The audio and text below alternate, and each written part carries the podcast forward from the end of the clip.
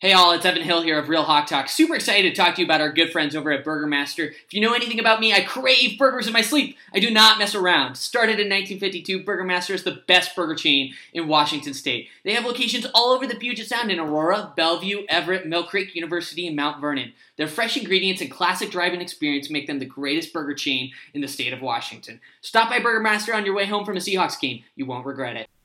Hey everybody, it's Brian. Thanks for tuning in. If you're ready to buy or sell a home in Pierce, South King, or Snohomish County, please check out John Hurlbut and his team over at Altitude Homes. John's an old friend and someone I know you can trust. He will also donate $500 to Ben's fund for every closed transaction. I know how hard it is to find a real estate agent who has your best interests in mind. John can be that guy for you and benefit a great cause to boot. Check them out on the web at altitude-re.com/HB. Again, altitude-re.com/HB. Or give them a call at 253-222-2626. That's 253-222-2626. Go Hawks! Hey all, Evan Hill here of Real Hawk Talk. Super excited to talk to you guys about our good friend Blake Johnson of ManifestFit.com. Football season is quickly approaching, and it is a struggle to stay in shape while eating burgers and nachos. ManifestFit.com is your one, only, true online personal training service with workout and nutrition programs specifically based on your needs. They work with clients all over the U.S., and what makes Blake and ManifestFit.com so unique is that they don't believe training should be a luxury item. Now's the time to start. Head over to ManifestFit.com. Click on how to join and fill out the form. Their team will get back to you ASAP and help you start building a healthier, happier, louder Seahawks fan life.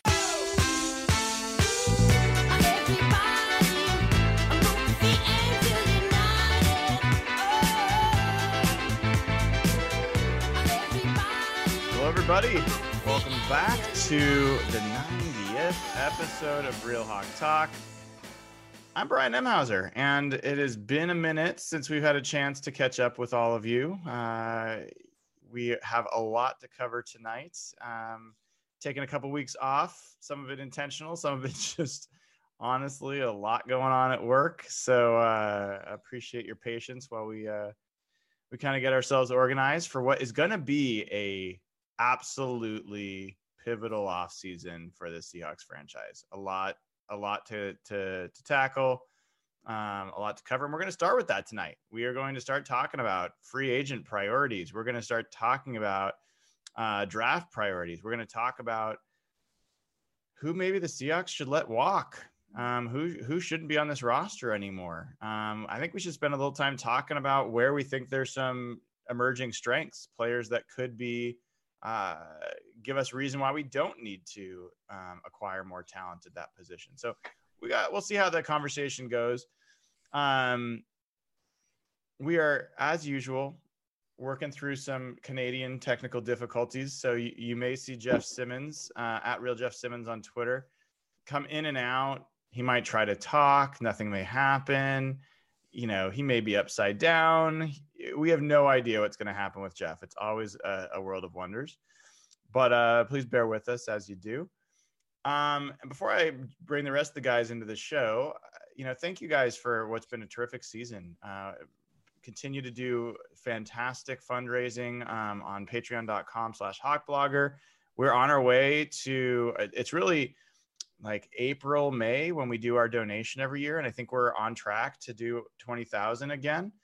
Which would be great. And you guys are, you know, the reason that happens. So really, really appreciate joining up there. And like I've said before, we'll try to see if we can do some kind of off-season get-together. Maybe it's around the draft. Maybe we can find a bar in Seattle or somewhere we can people have asked if we would do a live draft show. That would be fun. Have some reaction and get some beers. So I think those are all things that we could do. But joining up at patreon.com/hawkblogger is a big way to help support that and be included in those types of things. And then if you haven't already, subscribe, for God's sakes. Click subscribe on YouTube. Let you know when there's new videos from here, from Cable Thanos. Will at Rain City Series. I'm hopeful he's working on a pretty fun one right now. We had some ideas a few days ago, inspired by our friends down south in the Bay Area. So please subscribe. Please let people know. We really love having you guys building the community. So with that, let me bring in our amazing crew. You have got Andy Reid and his grandson, Nathan Ernst, at Nathan E11 on Twitter. How's it going, Nathan? Good, good. With a great Super Bowl, my buddy, my grandpa, Andy Reid, finally got out of the ring. Everything's good. I was happy for Andy Reid. It's been a long time coming, and it's great because, I mean, what it took nerds 40 years to realize, you know, Bill Walsh and the West Coast offense is known, you know, since the early 80s. So it's great that finally, you know, Andy Reid has been validated as doing what we all knew made sense all along. Now, if we can just get Pete to catch up to the 1980s. And then we've got Evan Hill at Evan in S. What are you at now? Evan in SEA? Yes, sir. It has remained that handle for a while now since the 49ers have been fairly quiet. Their fans have been fairly quiet recently, so the handle remains. I can't. Do you have any idea why they've been quiet lately? You know? I can think of 10 reasons. I'm thinking about how daring to be in my comments right now, knowing the potential ramifications. You know, they may have lost a football game on Sunday.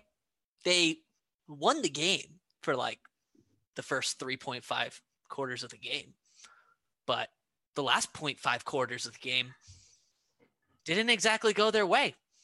And frankly, it was one of the most botched, choked Super Bowls in recent memory for me. It was just a delight. Like, I cannot tell you how happy I am right now. I'm overjoyed. I'm relieved. I'm ecstatic.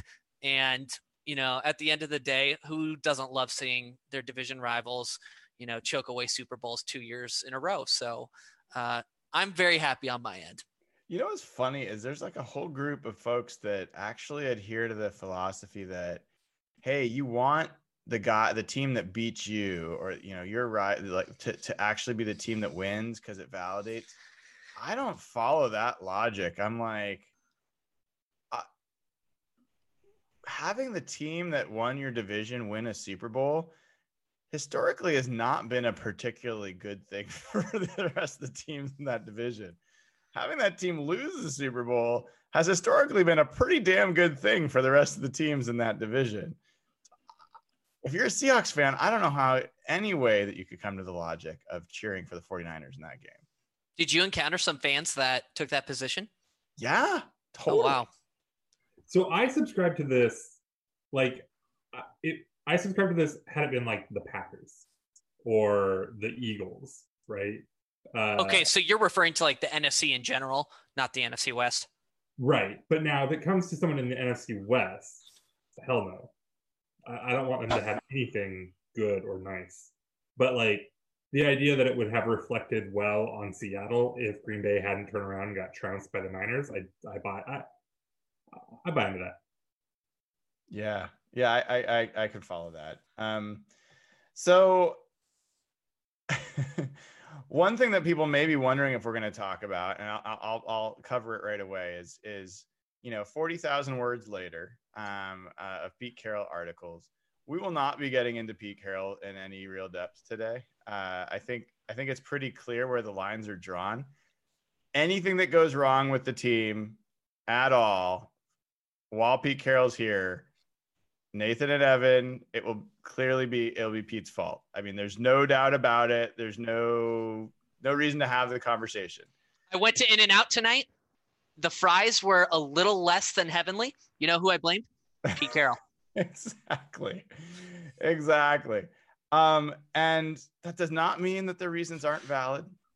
But it's very clear that that's the general point of view. I will probably have different reasons why things go wrong. There will be times where it will be Pete Carroll, and there will be times it will be other things.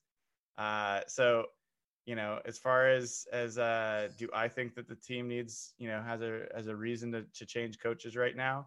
I laid that out in that article. So if you haven't already read the article that I wrote and Nathan's retort, I highly recommend you do.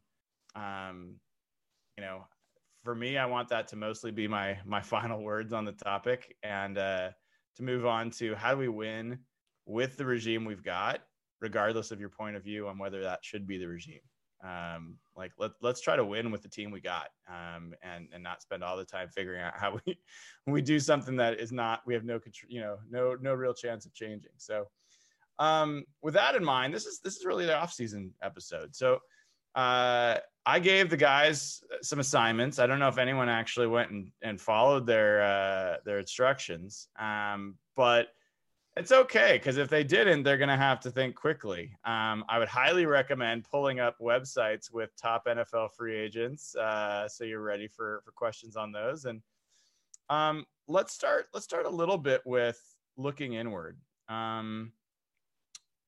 What do you guys see as of the positions groups on the Seahawks? And if you want to get to specific positions, you know, quarterback, we know we don't necessarily need another quarterback, although I wouldn't mind drafting one, but let's say we don't need another quarterback. What are the areas of this team that are in good shape, that you feel like are trending positively, that are not top priorities to bring in free agents or draft to augment? Like, what if any parts of the team do you feel like, yeah, if we went into next season with basically the same group we've got there, I'd feel okay?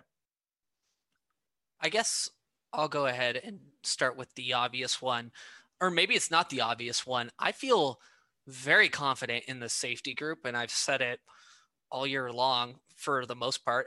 Well, especially when we, you know, received Quandre Diggs and pretty much balled out the rest of the year. I think with Quandre Diggs at free safety, Bradley McDougald at strong safety, you got Marquise Blair, who was the second round pick from last year, got minimal playing time this year. But I think, you know, we witnessed that whole debacle with veteran playing time and Pete Carroll's preference over, you know, who started at that position and everything like that. And we debated it for a long time. But I do think Marquise Blair is going to be an emerging player for this defense come 2020. I think I wouldn't be surprised if he ended up actually starting over Bradley McDougald. Bradley McDougald is still a really good player. He wasn't as good as he was in 2018, but I do think Marquise Blair has the much higher ceiling. Obviously the youthful energy, he's younger, harder hitting football player, you know, really the traits you look for and want in a strong safety. So my answer to your question, Brian, is the safety group. I am not going to expand that category to the DBs in general, because I have concerns about the corners, but I am confident in our safeties. Nathan, how about you? Any position groups that jump off the list? Quarterback seems all right. I think they're pretty good about that. Yep.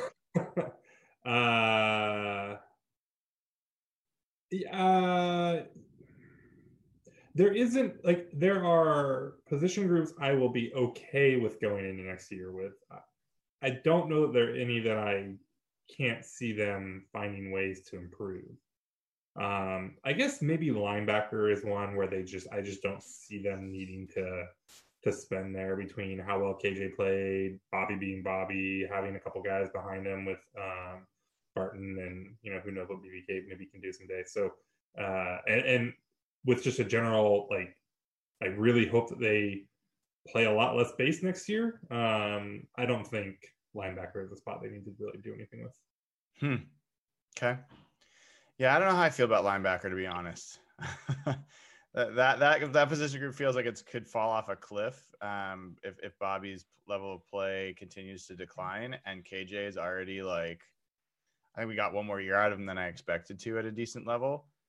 And I don't know that we know that Cody Barton and Ben Burr-Kirven are going to be starting caliber. I think we're hopeful on Barton, but I would not be a fan of spending free agent dollars on linebackers for sure. But if they drafted a young linebacker, I wouldn't bat an eye at that. Yeah, but I mean, that is true of every position group outside of quarterback. And even quarterback, if they spend like a 5th or 6th round pick, I won't bat an eye at that either, right? So I see. Yeah. Yeah. Okay. Yeah. I mean, there's another position group that's super strong, but I think we'd all agree wouldn't mind seeing more addition to it, and that's receiver. I mean, you've got Lockett, you've got Metcalf, young, ascending, quality players.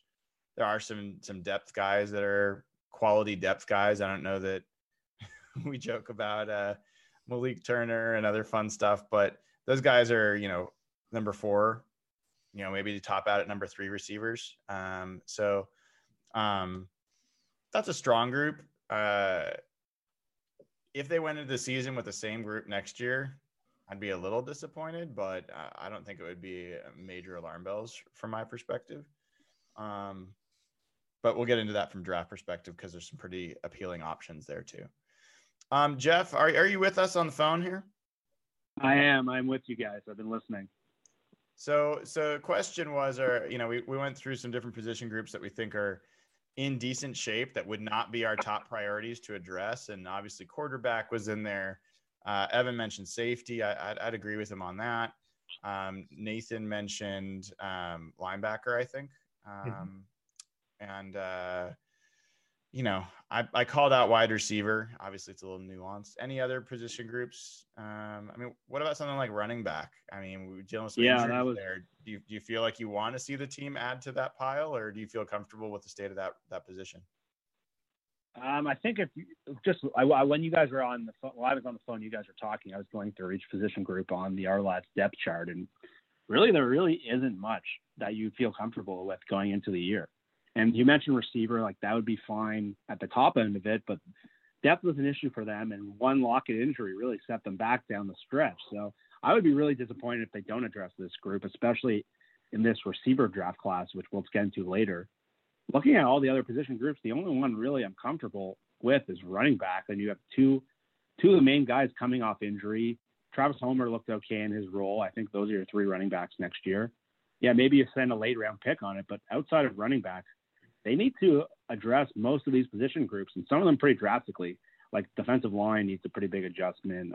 Some spots on the O-line, almost everywhere. Nickelback they need. Cornerback is not comfortable at all with Tre Flowers and nickelback. So other than linebacker, which they are getting a little old, other than Cody Barton, there's not much you're truly comfortable with other than running back, which is probably the least important position group on the team. And I guess punter? Is that their only good position group? I don't know. Do we even consider Michael Dixon to be like a top league-wide punter anymore? He was middle of the pack last year. Yes, he was. Nobody wants to talk about it. Oh, we've talked about it plenty, man. I mean, he was. No, I meant just the fan base in general. He's a beloved player, and I don't think, like, what do you say in 2018? He was like a top 3. Like top 4 punter, and this year he took a sizable drop. I feel like he did that. Yeah, he definitely did.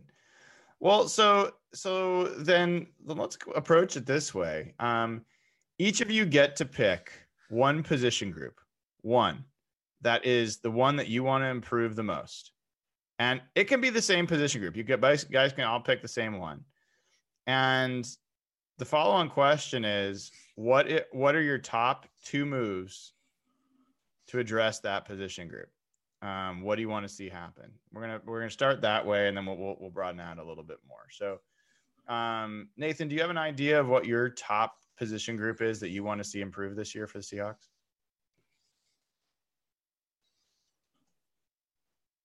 Nathan, you on mute, you're muted. Nathan? Let me find my mute button. For me, I think it's cornerback. I think they have no nickelback on the roster, at least nothing that's close to being proven, or anything you're close to, you know, just rolling in the next season with. Tre had a down sophomore year, and the depth there isn't, at the boundary spots isn't anything to write home about. So. I think that's the one I want to see them improve the most. And I'm sure a lot of people are going to talk about pass rush, and I'm not against adding there, but I do kind of buy into the idea that maybe coverage is more important than pass rush. And so I think that's where I want to see them focus.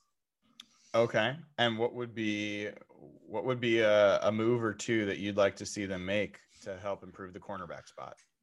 I mean, they'll draft a couple guys in the mid round. I'm okay with that. One of the guys, I think the big cornerback name out there is Chris Harris. I'd be fine with that. But I was kind of looking through some of the free agents and trying to find a name that's maybe a little bit more of a bargain guy. And I was looking at Bradley Roby. He's a guy that the Seahawks were rumored to be interested in the draft, which was surprising because he was a first-round pick. And who knows if there's anything to that or not. I think he checks a lot of their boxes. I think he's played some nickel. So I think he's got some versatility there. So I think he could be a guy that could be one of those kind of Pete Carroll turnaround stories. I had Bradley Roby on my list for the record, so that's a good call out. Yeah, I don't know much about Roby.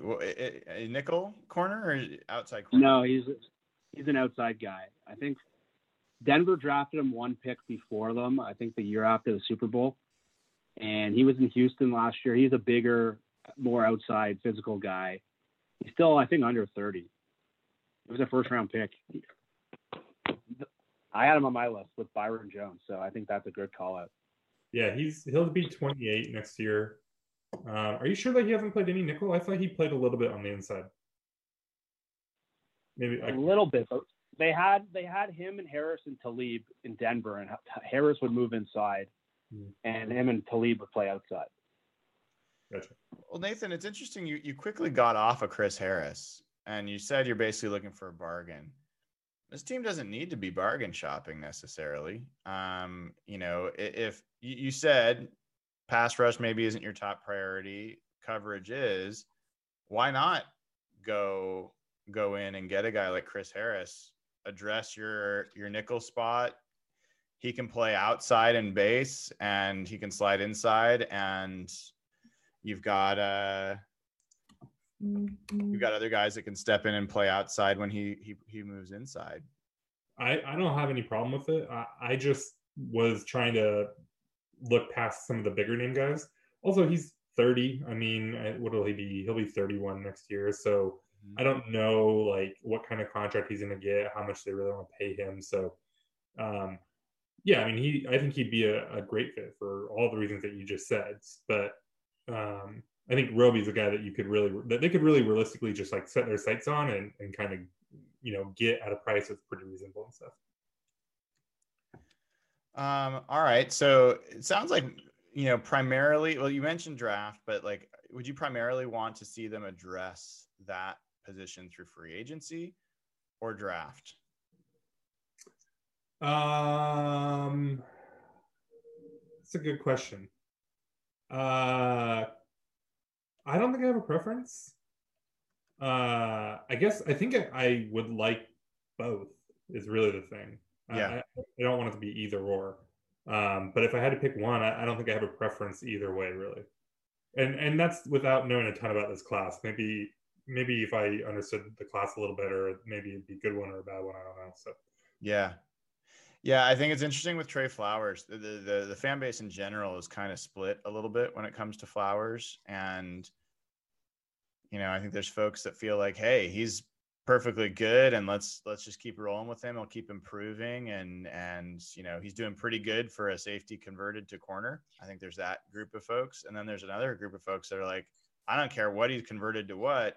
He's not been that great. He's been a average to below average corner and we need to do better at that position. And I think people probably left the last few games of the season with a little bit of a bad taste in their mouth. I don't think that he played as well at the end. There was a stretch where he was playing some of his best football and he trailed off. So I think we said on our offseason show last year, even in the article we wrote together, if they stood pat at the corner position last year, I was going to be really disappointed. Pretty much stood pat at the cornerback position. In fact, they went backwards, losing Justin Coleman. And I think that was a big issue for them this year. So I agree with you. I think they need to add to the competition there. I think status quo with Flowers and Shaquille Griffin is not a recipe for success. And I don't know if they'll go after Chris Harris, but I think that that's an interesting one. Since we're on this topic of corners and Nathan picked it, anybody else have corners that they're particularly interested in on the free agent market? I mean, I do. Byron Jones is the hot name. My guy. You know, Dallas free agent, super high ceiling, effective in man and zone coverage. Most people currently consider him like a top 10, top 15 corner. He hasn't played excellent all 4 years, but you know, he's one of those players where coming out of college, just a sky high ceiling. And, you know, he could be one of those guys that comes into a Pete Carroll system and immediately turns into, you know, like, what's that corner that joined New England? He's got the dreads, Stephen Gilmore. Like, he was excellent in Buffalo, but really reached new heights in New England. I think, on the money side, he's going to cost some buco bucks. I think we're talking, I'm hesitant to say 16 mil APY because I think that sounds way too cheap. I think I could see him hitting like 17 or 18, maybe 19. Corner is a hot, you know, positional market. It's hard to find good corners. And obviously, like Nathan said, I think coverage is extremely valuable. So it's definitely a hot name that I think many, many teams will be interested in. Jeff, you had some thoughts on Byron Jones. Yeah, I think Evan hit some of the best points, but I think with him, the reason Seattle doesn't typically sign corners off free agency is because their technique is really challenging to teach to a lot of players. And Byron Jones played the last couple of years with Chris Richard, who does the step kick in Dallas. And they use the same defensive technique, so there's no learning curve. Someone like Chris Harris, who's been playing a really different technique, someone like him might have trouble adjusting to the way Seattle asks defensive backs to play.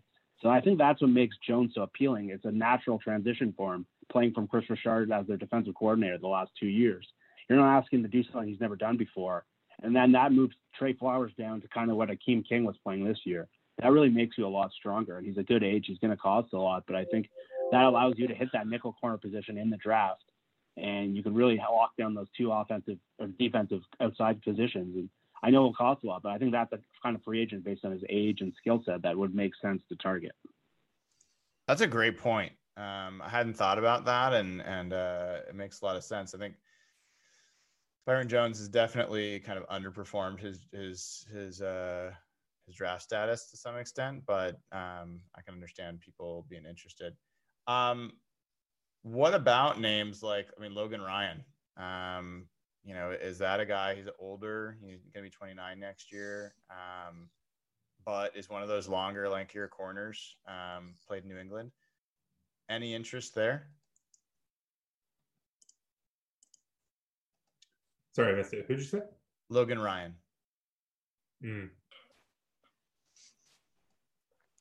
I mean, I see Ryan as being a guy that is old enough that he shouldn't get top dollar, but, you know, has played in some quality defenses over the years. I think he's definitely someone who could challenge Tre Flowers and probably take over there.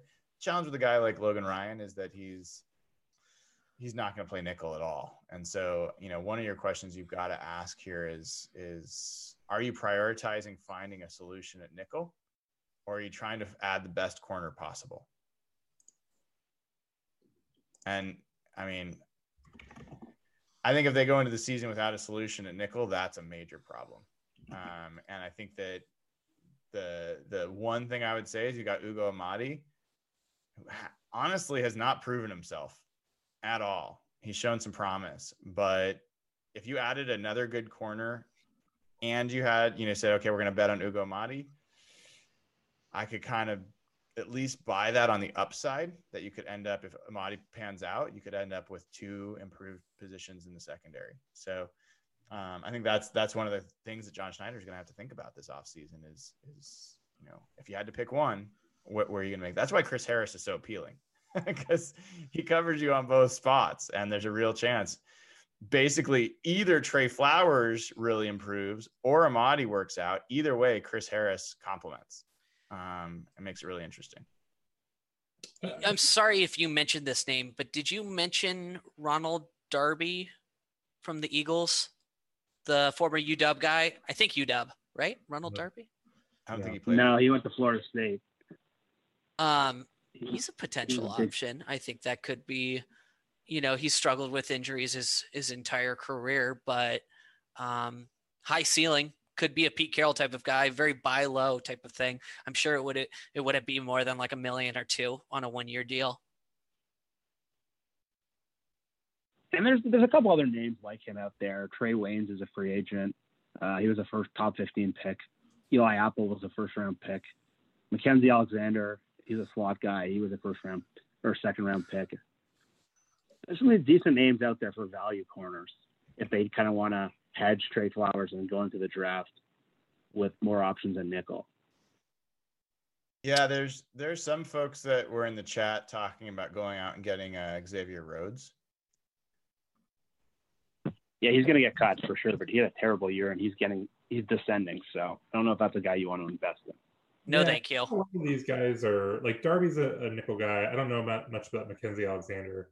A lot of these guys are much more outside than inside types. Yeah, there are not. I mean, that's the thing. It's not a deep free agent class for corners, which means that any of them that are at all good are going to cost a boatload. So, I mean, I think that's, unless this is the Seahawks' top priority in the offseason, I don't think they're going to get any of the top guys. And so, you know, one thing is what we think is their top priority, and we'll move on to the next position group in a second here, but I don't believe that either John Schneider or Pete Carroll believe cornerback is their top priority to solve. So it's just hard for me to imagine them going out and getting a Chris Harris, although, you know, I certainly wouldn't be upset to see it happen. I think we might see trade might be a reasonable option to look at here. And, that's obviously impossible to predict. I mean, you have to go through and look at you know, cap situations and analyze that a little bit more, but that might be something that they look at doing.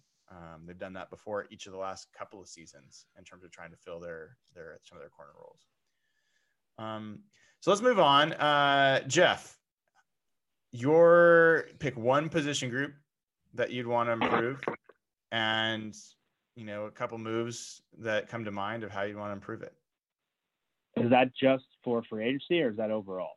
It can be, you know, this is overall. Like, pick your position group you want to improve and pick your tactic that you'd want to use to improve it. Okay, I'm going to go low off the board. I'll leave you guys the obvious one. The area I would like to see them improve is right tackle. And I don't want to see them address that in the draft. I would like to see them use free agency to stabilize that position.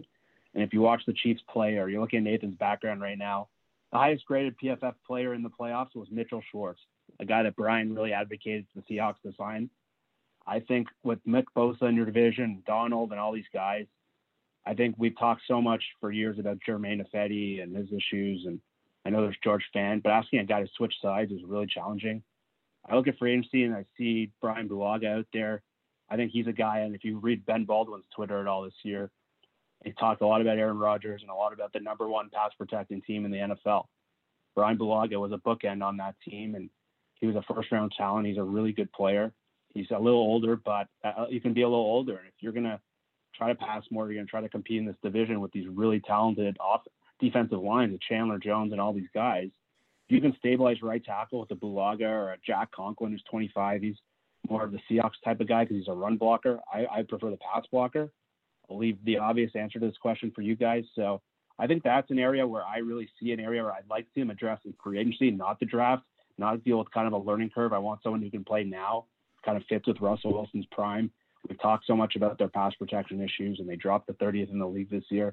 I think that will really help your passing game. I think that will really help just stabilize Russell Wilson and kind of put him in a position to be maximized. And I know we will talk about pass rushers in a bit, and watching the Super Bowl, it's hard not to look at Nick Bosa and Chris Jones and see the impact they have. But again, look at Mitchell Schwartz, look at Mike McGlinchey at right tackle.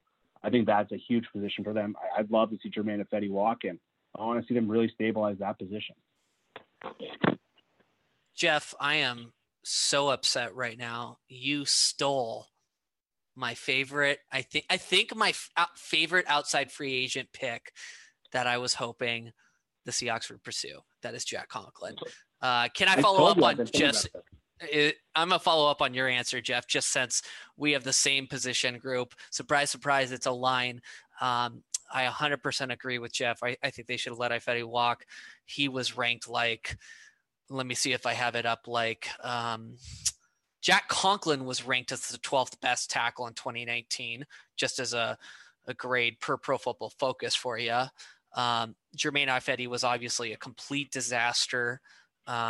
He ranked 79th overall among tackles. So that is not great news for Jermaine Ifedi. But I'll choose a different position. I think right guard. DJ Fluker had a low-key, really bad year. And it was year one of his 2-year new deal. And 2020 is the last year of that second-year deal. DJ Fluker had a rough year. He struggled with injuries. He wasn't that good in either run blocking or in pass protection. There's a couple of right guard names that could definitely be a big improvement. You've got Joe Thuney from the Patriots. He ended as Pro Football Focus's third best guard in 2019. Did you hear that? Third best guard in 2019. Excellent pass protector, great in run blocking, but probably a better pass blocker. So that's a little discouraging if you're hoping that the Seahawks pursue him. He could be an immediate upgrade. He's an all-pro level type of talent. You've got Brandon Scherf.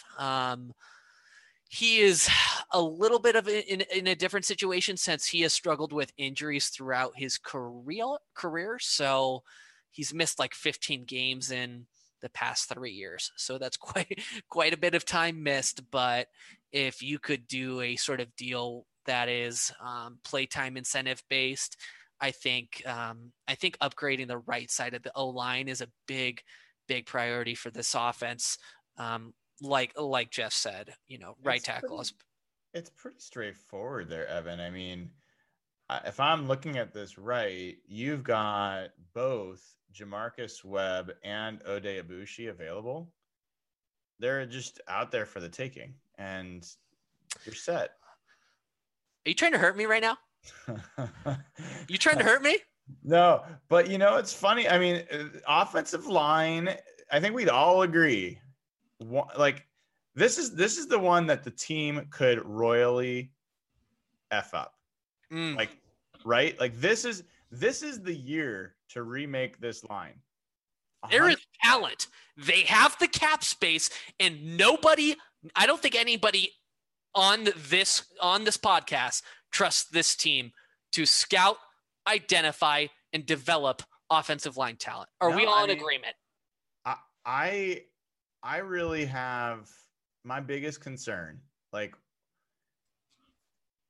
I think this is my biggest concern with how they could approach this offseason is that they're going to keep Justin Britt.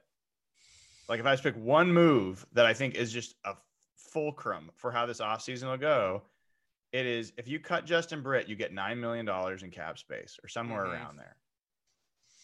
If you keep him, you get a average, maybe slightly above average center. And I'm telling you, that is a make or break move from my perspective. I can think of a lot better ways to spend $9 million in cap space than spend it on Justin Britt this year. And I mean, that's a huge, huge decision, and they don't have to make it.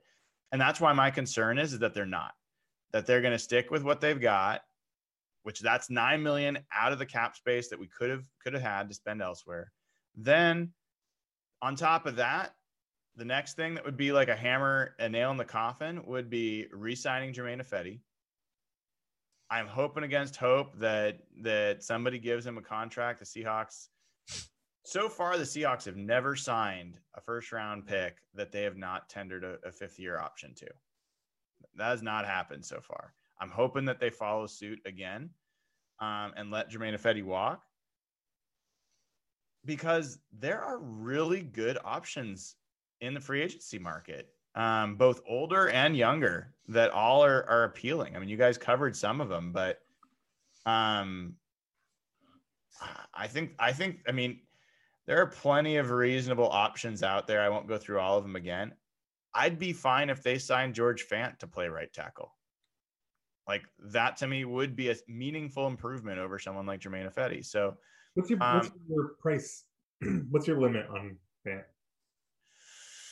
Well, look, you're going to have to spend at the right tackle position to get somebody. I think, I mean, check me if I'm pulling this out a little bit, but I think right tackle, to find someone who's a starter for under $10 million a year, is probably going to be tough unless you're taking a real risk on somebody. And I'm thinking that someone like Ifedi, who's been a starter, he may require like 14 to 16. I don't know. Yeah, we need to stop on this for a second. So for those that are listening and are unaware, the right tackle market is bloated as hell. Literally, if you have a pulse and you've been a first round pick or a second round pick or a starter, you're right off the bat making like 12, 13 million a year. So I could totally see, right? I could put, oh, it 100% is that right tackle for the Broncos just got paid $13 million a year. Trent Brown, who got switched to right tackle for the Raiders, is making like $17.5 million a year. There's a few contracts I'm not thinking of, but the right tackle market. The top three, but like, I think La'el Collins signed pretty recently, didn't he? Yep. For $10 million. Yeah. Yeah. I don't know. Going through here. I don't know. I mean, there are only 5 guys, 5 right tackles right now making more than 10 million or more. Right. Yeah. And obviously, you know, this stuff resets every year. So like, it'll go up, but sure. I don't know if it's right. I'm saying go ahead, Evan. This is your area of expertise.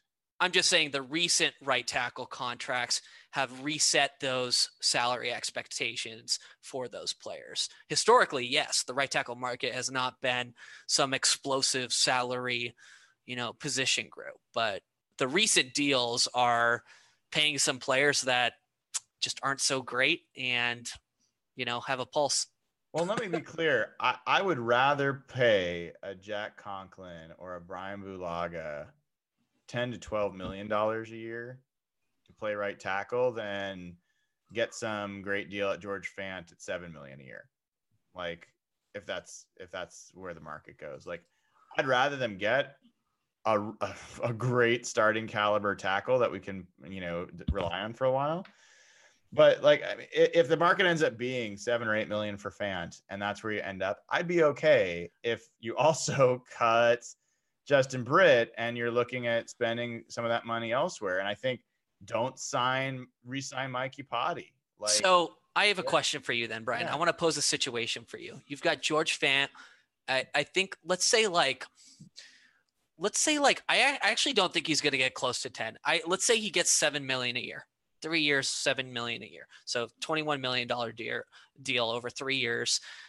Would you take that deal, or would you take Jack Conklin at like, say, I think we need to be aggressive about this, like $16-17 million a year for 3 years? So what is that, like $48 million over 3 years? Do you see my situation? I do.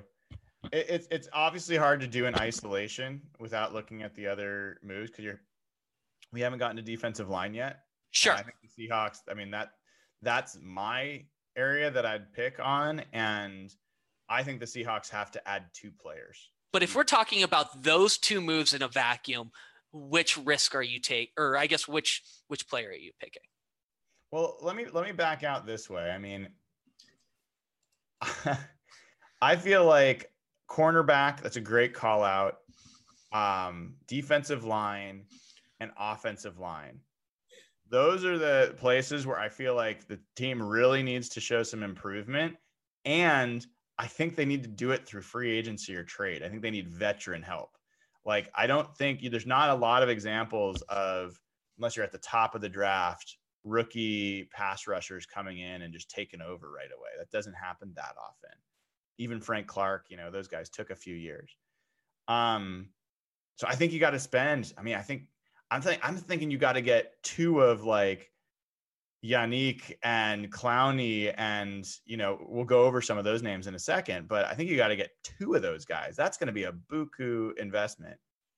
And then from there, if I was to go downward, I would prioritize offensive line over corner.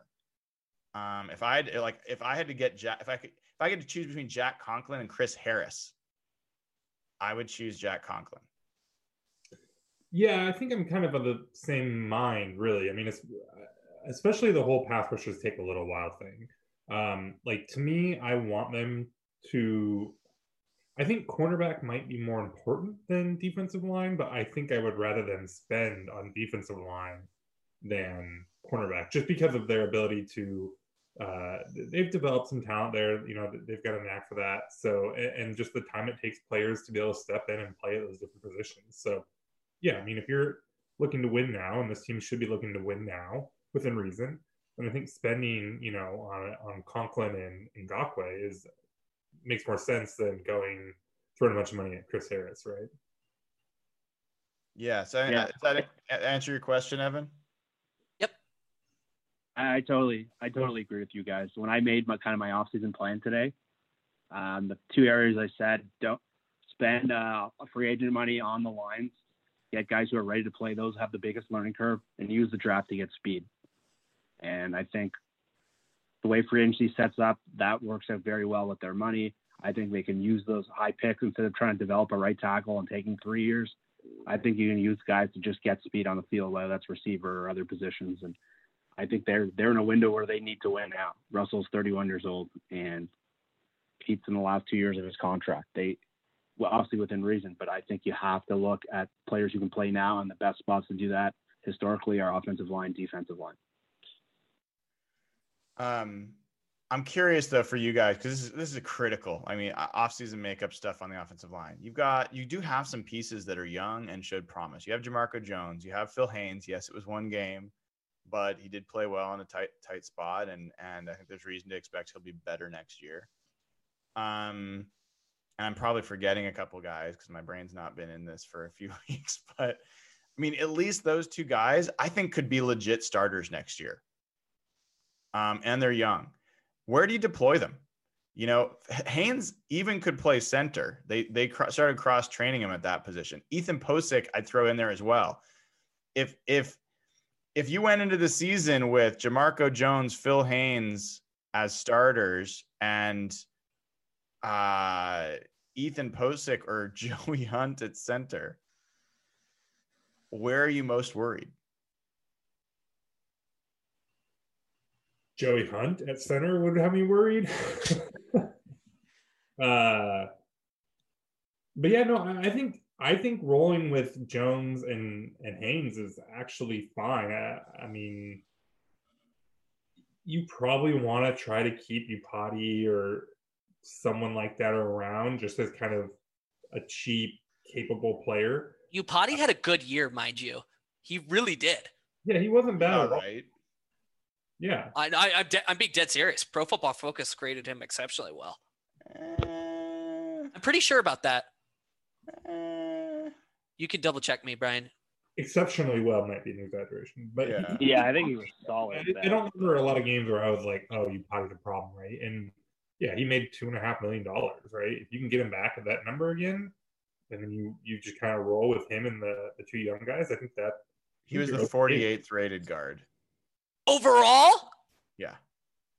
Where was he in pass pro or in run blocking? Oh, he was the consummate average. He was 60.3 overall, 60.1 pass blocking, and 60.3 run blocking.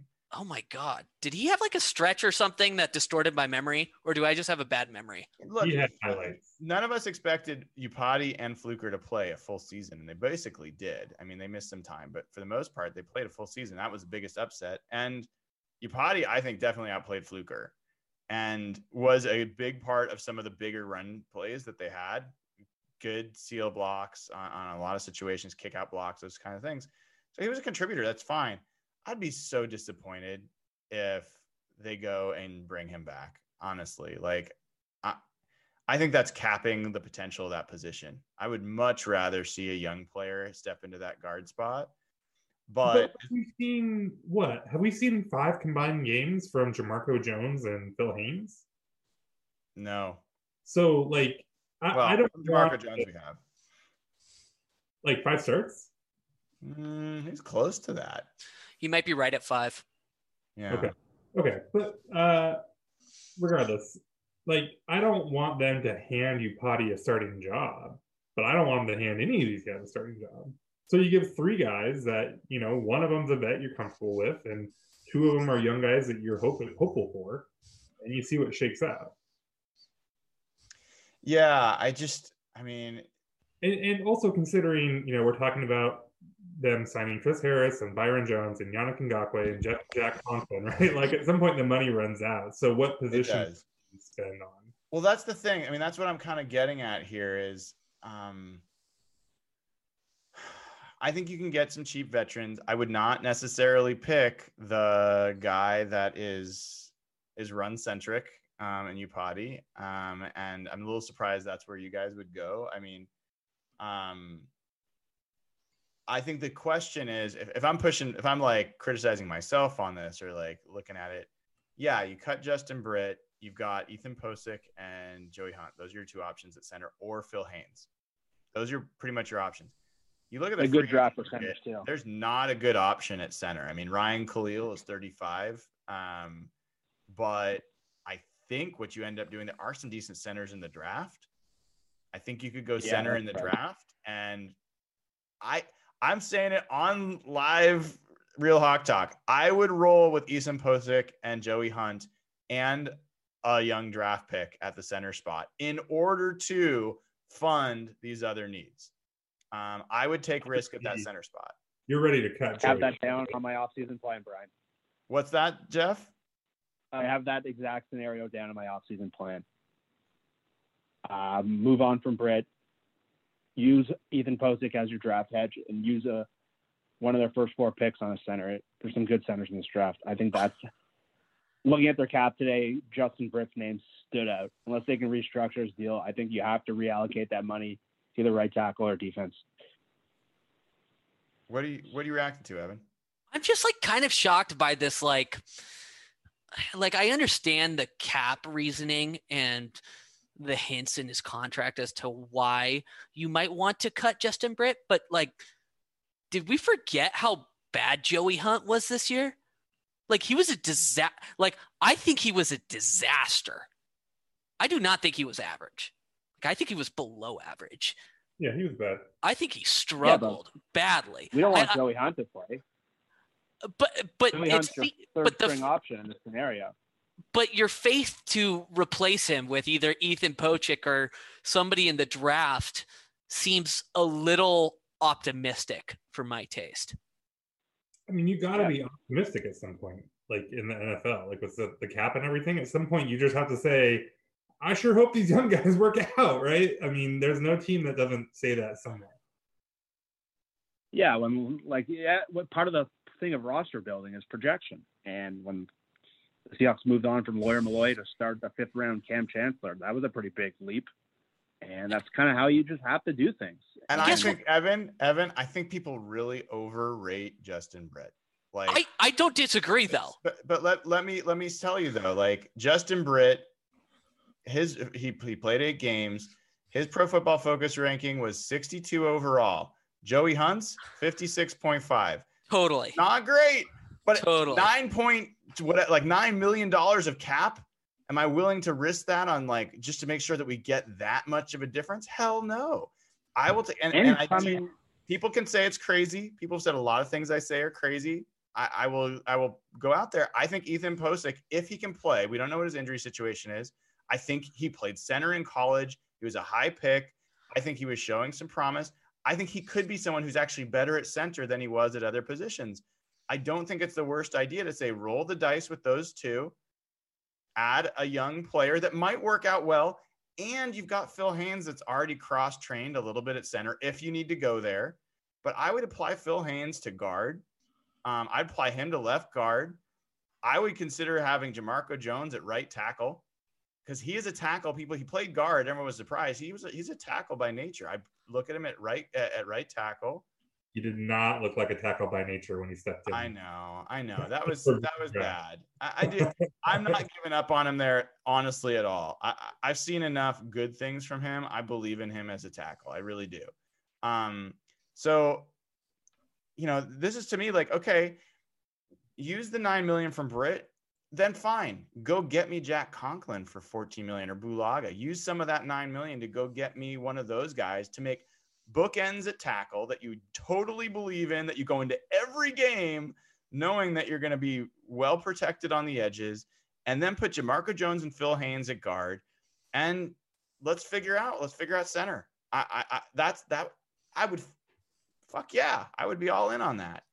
Yeah, I mean, you don't have to convince me. Like, if you're telling me that they're going to cut Justin Britt and pay for 80% of Jack Conklin's salary or half a Clowney with that. Right. Hell yeah, I'm in. Like, that's what we're talking about, dude. But I'm saying, what I'm trying to say is I don't think they have enough cap space where they're at the point where it's not really a needed move. Like, they could afford some of these. Really? Oh yeah. Let's talk defensive line before you say that. No. Let me tell you why. We're working with like 55 to 60 million in net cap space right now. Okay, so that's our current number. We could pull some levers and get up to like 70 million. Everybody, when they're slotting in these contracts with like Clowney, you know, all these other guys, they're assuming like a 24. Sorry, my dog is freaking out in the back. All these contracts are assuming like a $24 million cap hit, like year one. And it's just not accurate. These contract cap hits are gradual. That's how these things work. It's not like a $24 million cap hit in year one. So by the time Seattle has a ton of cap space, you know, in like 2021, they'll have way more space. They can fit these guys in this year. No problem. Well, come on though. It is not a free ride on this. So, I mean, if we talk defensive line, I mean, clearly they got to bring back Ezekiel Ansah. I mean, that's number one priority. I think we're all agreed on that.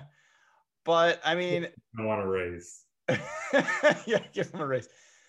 There's a lot of options out there, guys. I mean, you give me two of Jadeveon Clowney,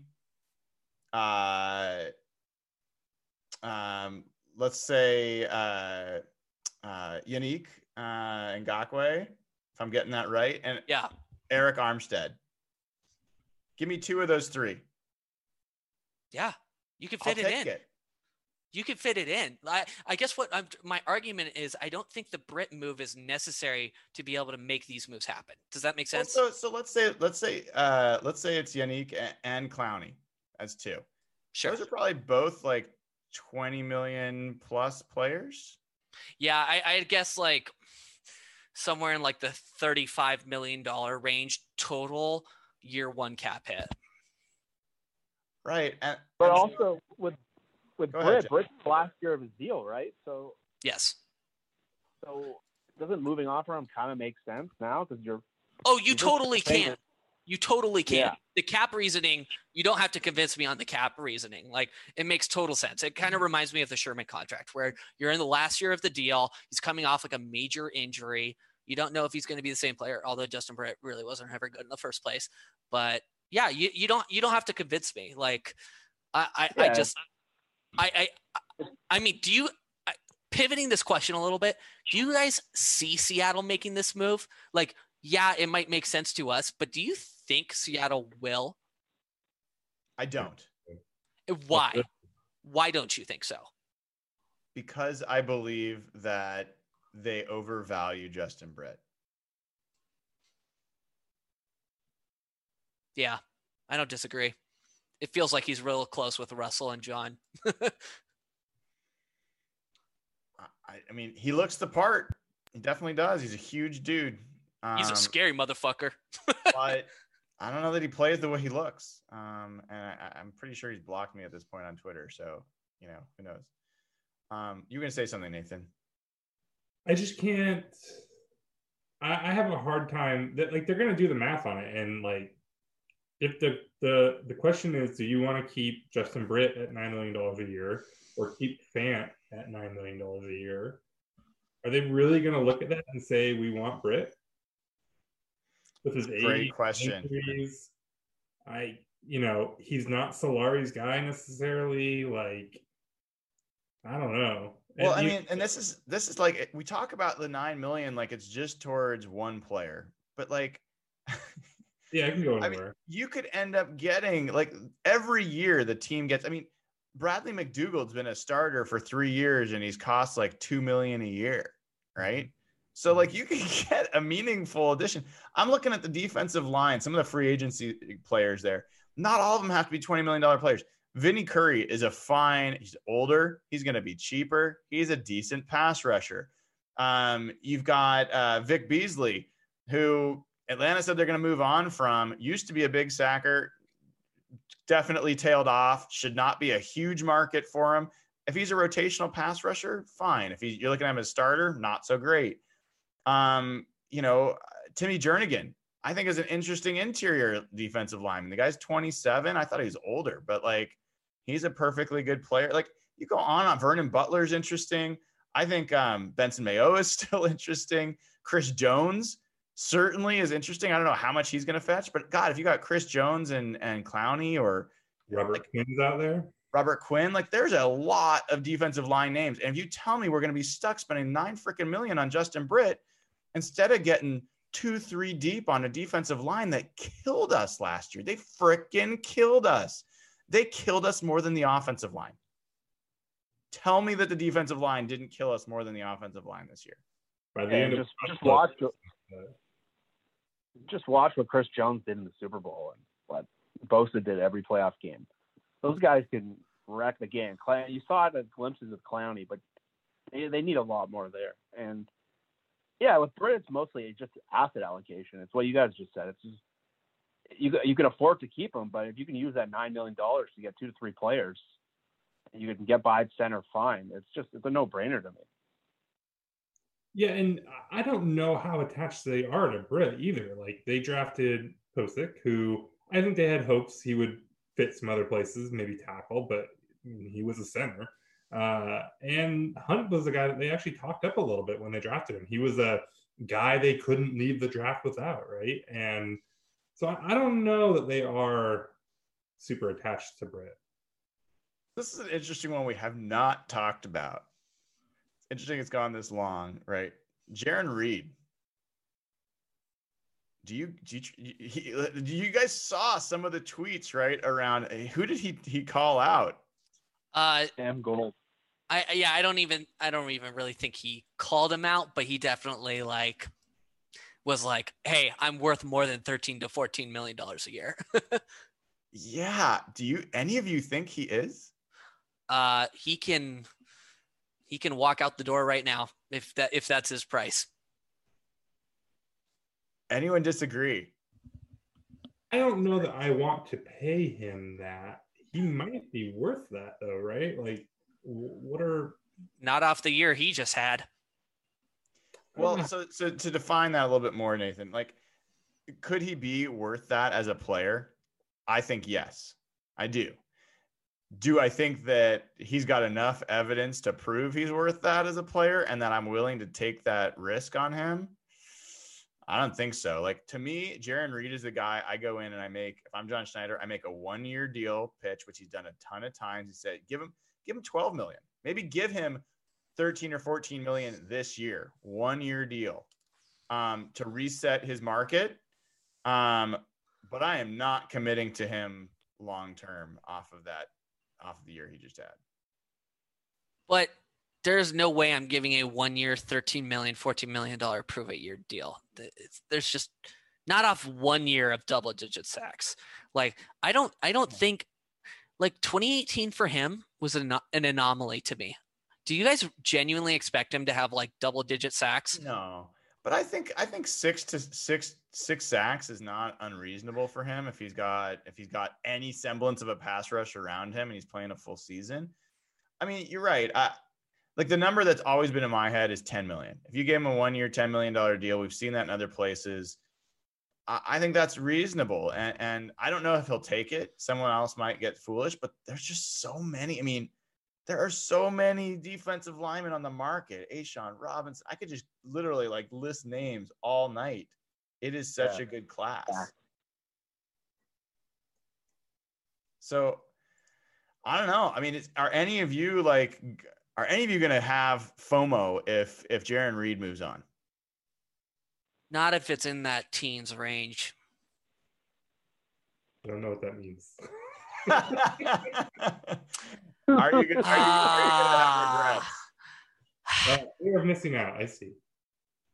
No, I will not have that. I will be FOMO free. FOMO free. I like that. All right. So interesting.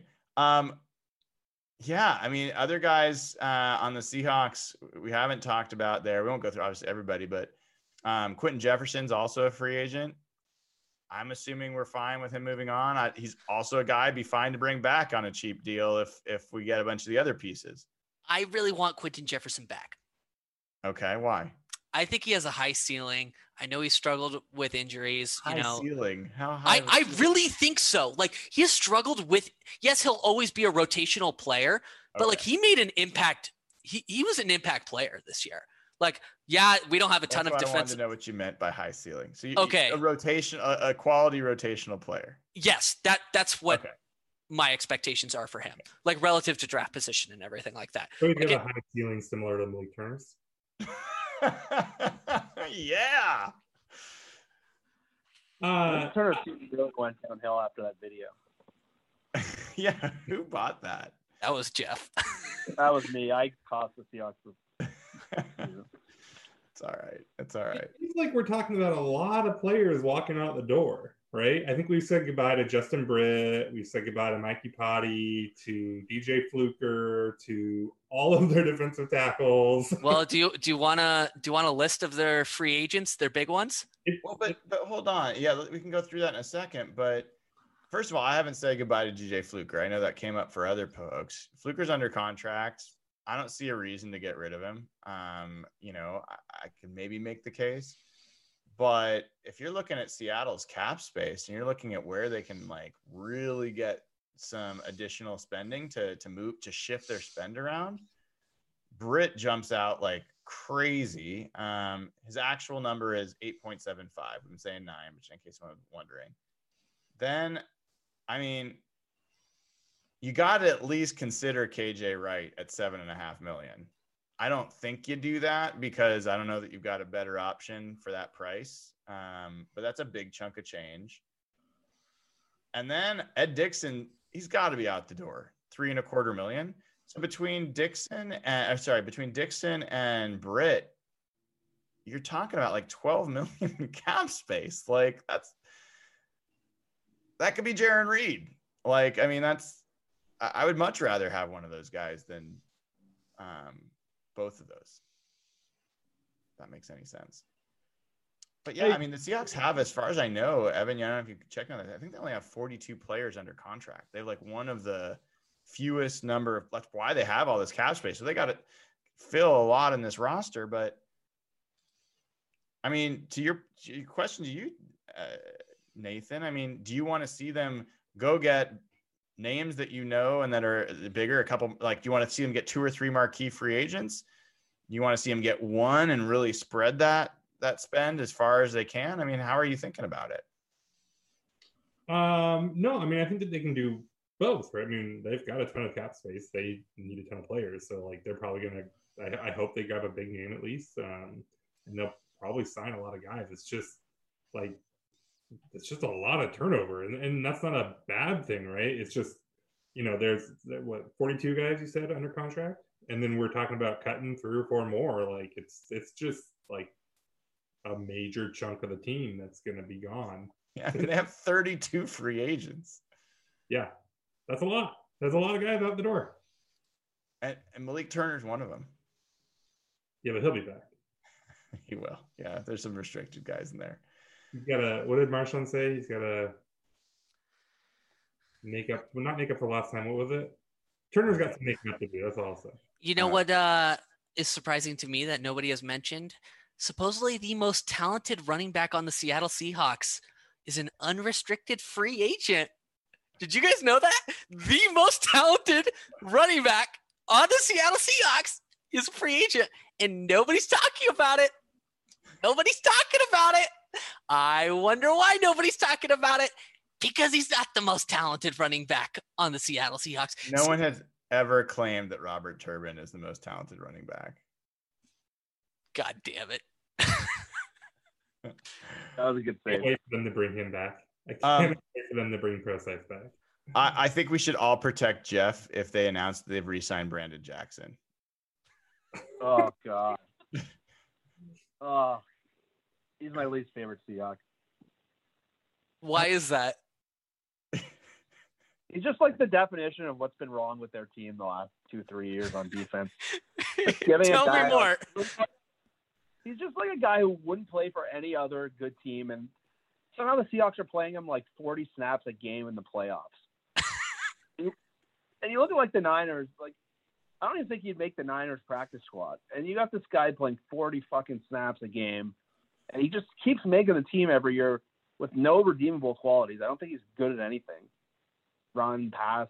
I just don't get it. Every year he just keeps making it, and this year, because of injuries, he was like one of their most important defensive linemen. Drove me nuts. Amen, man. I think really, really, I'm so there with you on that. I would just, with this, so my general, like, roster philosophy is, whether it's draft or free agency, go where the depth is. Like, especially if there's a match between where you need and where there's quality, don't just get one. Like, get two, get three. Like, remake your defense. Like the Packers did this offseason on their defensive line. They went too deep, and they completely changed their pass rush. Like, that was a strength of their team. Go do that. Like, that they could fix that. It's like they could literally fix that this offseason. Offensive line, they could set themselves up for the next few years. If they did nothing else this offseason other than fix their offensive and defensive line,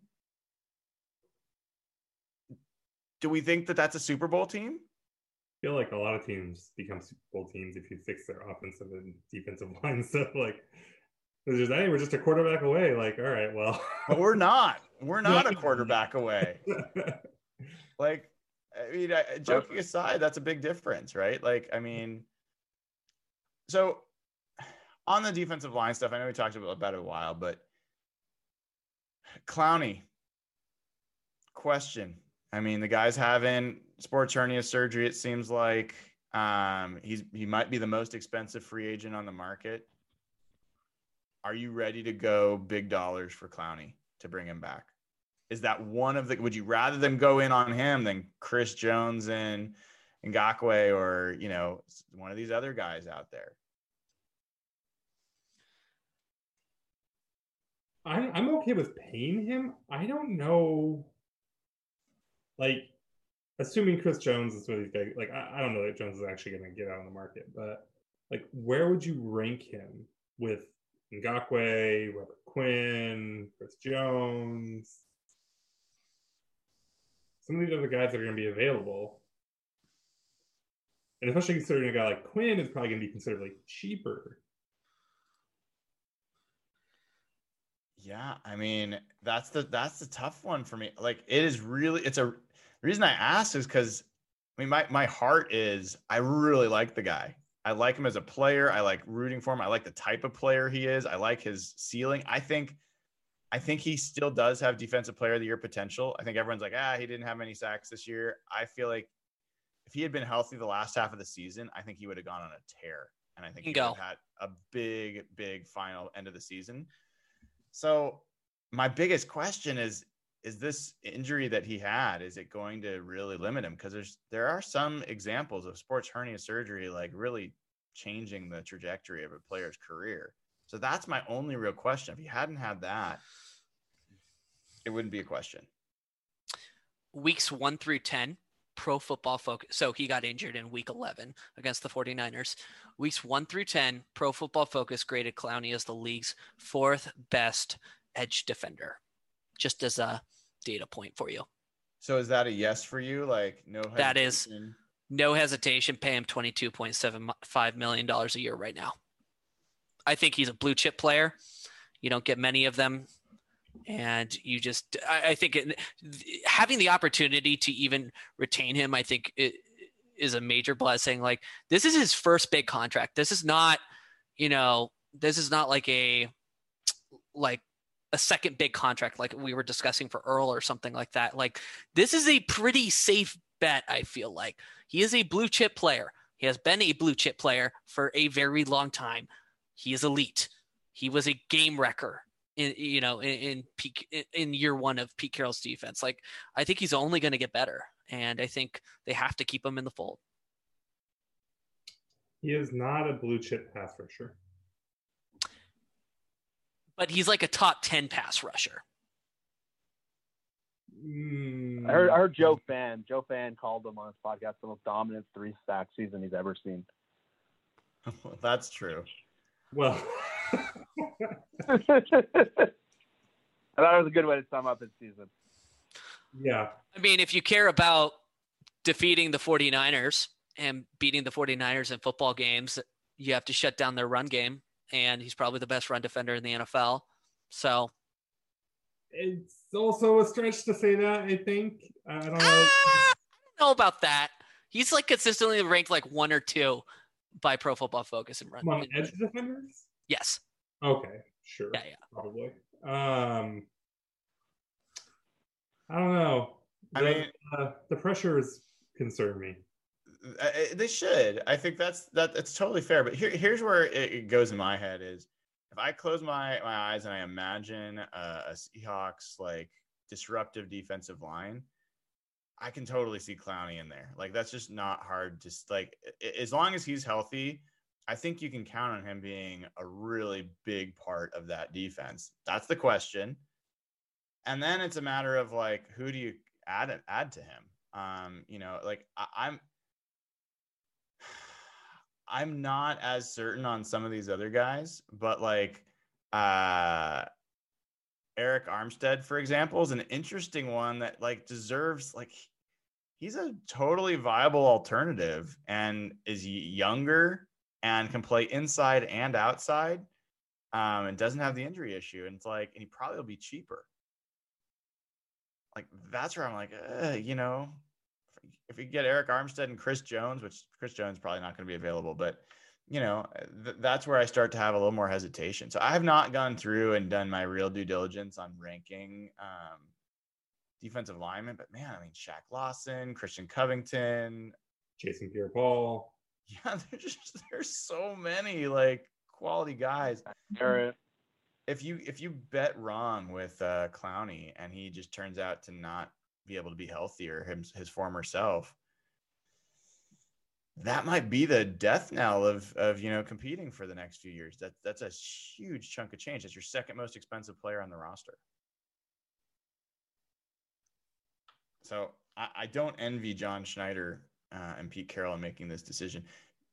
I guess I'll kind of close. We'll start closing down here, but do you expect them to go try to sign Clowney? Do you think that's maybe one of their top priorities? I think so. I don't know. One of the things that Pete called out was their issues on the edge. And Clowney, I don't think, was a part of that. I think, he grades really well as a run stuffer. He checks out like eye test really well as a run stuffer. So I don't think he was a part of that, but there was a problem there. And he's not like the most disciplined player. So I would expect that they would, but part of me wonders just how hard and how committed they are going to be to get him. How about you, Jeff? I've gone back and forth in this last couple of weeks, and I think Clowney and his people are going to hit the market, and I think just the way Seattle historically do things, they'll put a number on him, and if he can exceed that number, I think they might just say, okay, we'll use that to get 2 other guys. But I think he is their priority. It sounds like they want him back. Sounds like they really enjoyed his experience, but I think Clowney's definitely going to hit the market. They agreed not to franchise him, and if he gets a $24 million offer or $25 or something, I think that's it for him. I think they move on, and maybe you get a Quinn and someone like a Shaq Barrett instead. You're willing to pay for that guy. And I think no matter, even if you bring Clowney back, I think you need, even if you sign Clowney, I think it's super important you get a second pass rusher, because I think for Clowney to work, you need to put people around him and you need speed rushers around him. So if you do sign him, I don't think just signing him will be enough. I think you had the same problems last year. Yeah, like, would you want to have, let's say you can get Clowney and Ngakoue, or you can get one of those two, and then two guys like JPP and Quinn or Barrett or one of the other, you know, guys that are tier pass rusher. So you, basically the question is, do you want two guys at like 20 million each, or do you want one guy at 20 million and two guys like 10-ish? Well, that's the thing. Like you could actually go into like, you could go into like four guys, like 3 to 4 guys. Like you get 3 guys at 10 to 12 million. And then another guy, like some of these guys are, Al Woods was a huge contributor this season. He was a $2 million player. Like, you can absolutely get $2 to $4 million guys that are impact players for you. So, I mean, they don't have Jadeveon Clowney, Jaron Reed, Al Woods, Quentin Jefferson. Those are all gone, you know, in their list. I think there might even be more. Brandon Jackson, for he was getting snaps, whether we like it or not. Ansa. And Ansa, that's right. So I mean, they're going to need to. Brian Monet, he's gone too. It's actually fun looking at this list of edge guys, like all these guys that we've talked about, and on Over the Cap, the guy that's at the very top because he made the most money last year, Ezekiel Ansah. Oh God, it's so bad. So I mean, look, they're going to need to really add a lot of players. I could be excited about them going, not quite bargain basement, but not top shelf shopping. It feels to me like you do need at least one premium guy on the defensive line. You know, maybe you don't. I mean, you can, but like it sure helps. And so, I mean, my general take is 2 of the good guys, 2 of the premium guys, and then filling around them. But yeah, there's so many good players available. You know, if they could get 3 or 4 of them, I'm down with that too. All right. Well, we're not going to cover the whole off season this episode, as much as like it's been fun actually, like getting back into this again. And I think what I definitely will promise is that I'm going to put, you know, pen to paper or finger to keyboard to write kind of my assessment of where needs and some of the off season priorities or options are. You know, I don't know what your guys' schedule is. We'll work this out, but you know, I think there's enough to talk about. Maybe have another show next week to kind of go through this in continuing detail. Off-season dates for the NFL. Basically, February 24th is when the scouting combine happens. We've got a few weeks until I think we can focus on free agency for a little while. And what's going on there, and then I think the draft will start to kick into high gear, and we'll cover a little bit more on that. So, how's that sound to you guys? That works for me. All right, Jeff, we will hopefully see your lovely face. Your pun. Well, you don't prefer it this way. Well, you look a little bit, I don't know, sideways smiling, maybe. So maybe it's a little bit appropriate, but we've appreciated your ingenuity to join so we could hear your thoughts. And for everyone who joined online, thank you guys for joining the show. We did not talk much about the Super Bowl. That's something we'll probably want to come back to next week.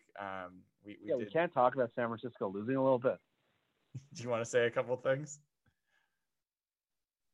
Yeah, I just think it's the most excited I've been after Super Bowl, and this is the petty side of me, since the Seahawks won, and I'm still kind of excited. Like, the thought of the Niners winning the Super Bowl in the last 6 minutes, I was just crushed.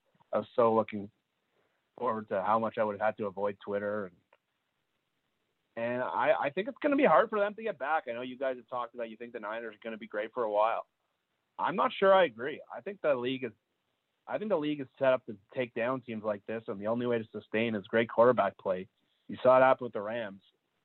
I think you're going to see things get a lot harder for them, and we don't know how good they are at quarterback. I think it's going to be a big challenge for them to make it back. I don't know if they ever will.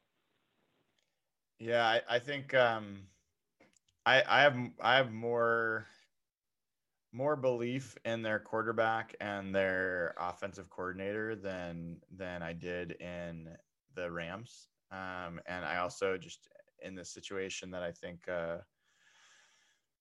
the Rams were in terms of losing some really aging guys on the offensive line like that, like some of the key pillars of how that team was working and Gurley's injury. Like there's a lot of things that were working against the Rams where I think you could kind of predict them taking a step back. 49ers have a lot of young ascending guys. And I think they should be talented for a few years for sure. But your points well taken, Jeff. And you know, that might be the best that the 49ers was last year. That's possible. And it wasn't enough. And so if I'm a 49ers fan, which I'm certainly not, I'm like pretty upset with the coaching because I think they had a talent advantage over every single team they played this year and including the Super Bowl. And they didn't turn that in to a championship. So sucks to be them. All right, we'll talk about that more when we come back. Expect that we'll try to come back next week. I know Evan's traveling. I should be around. I've been traveling, so hopefully that'll help settle things down.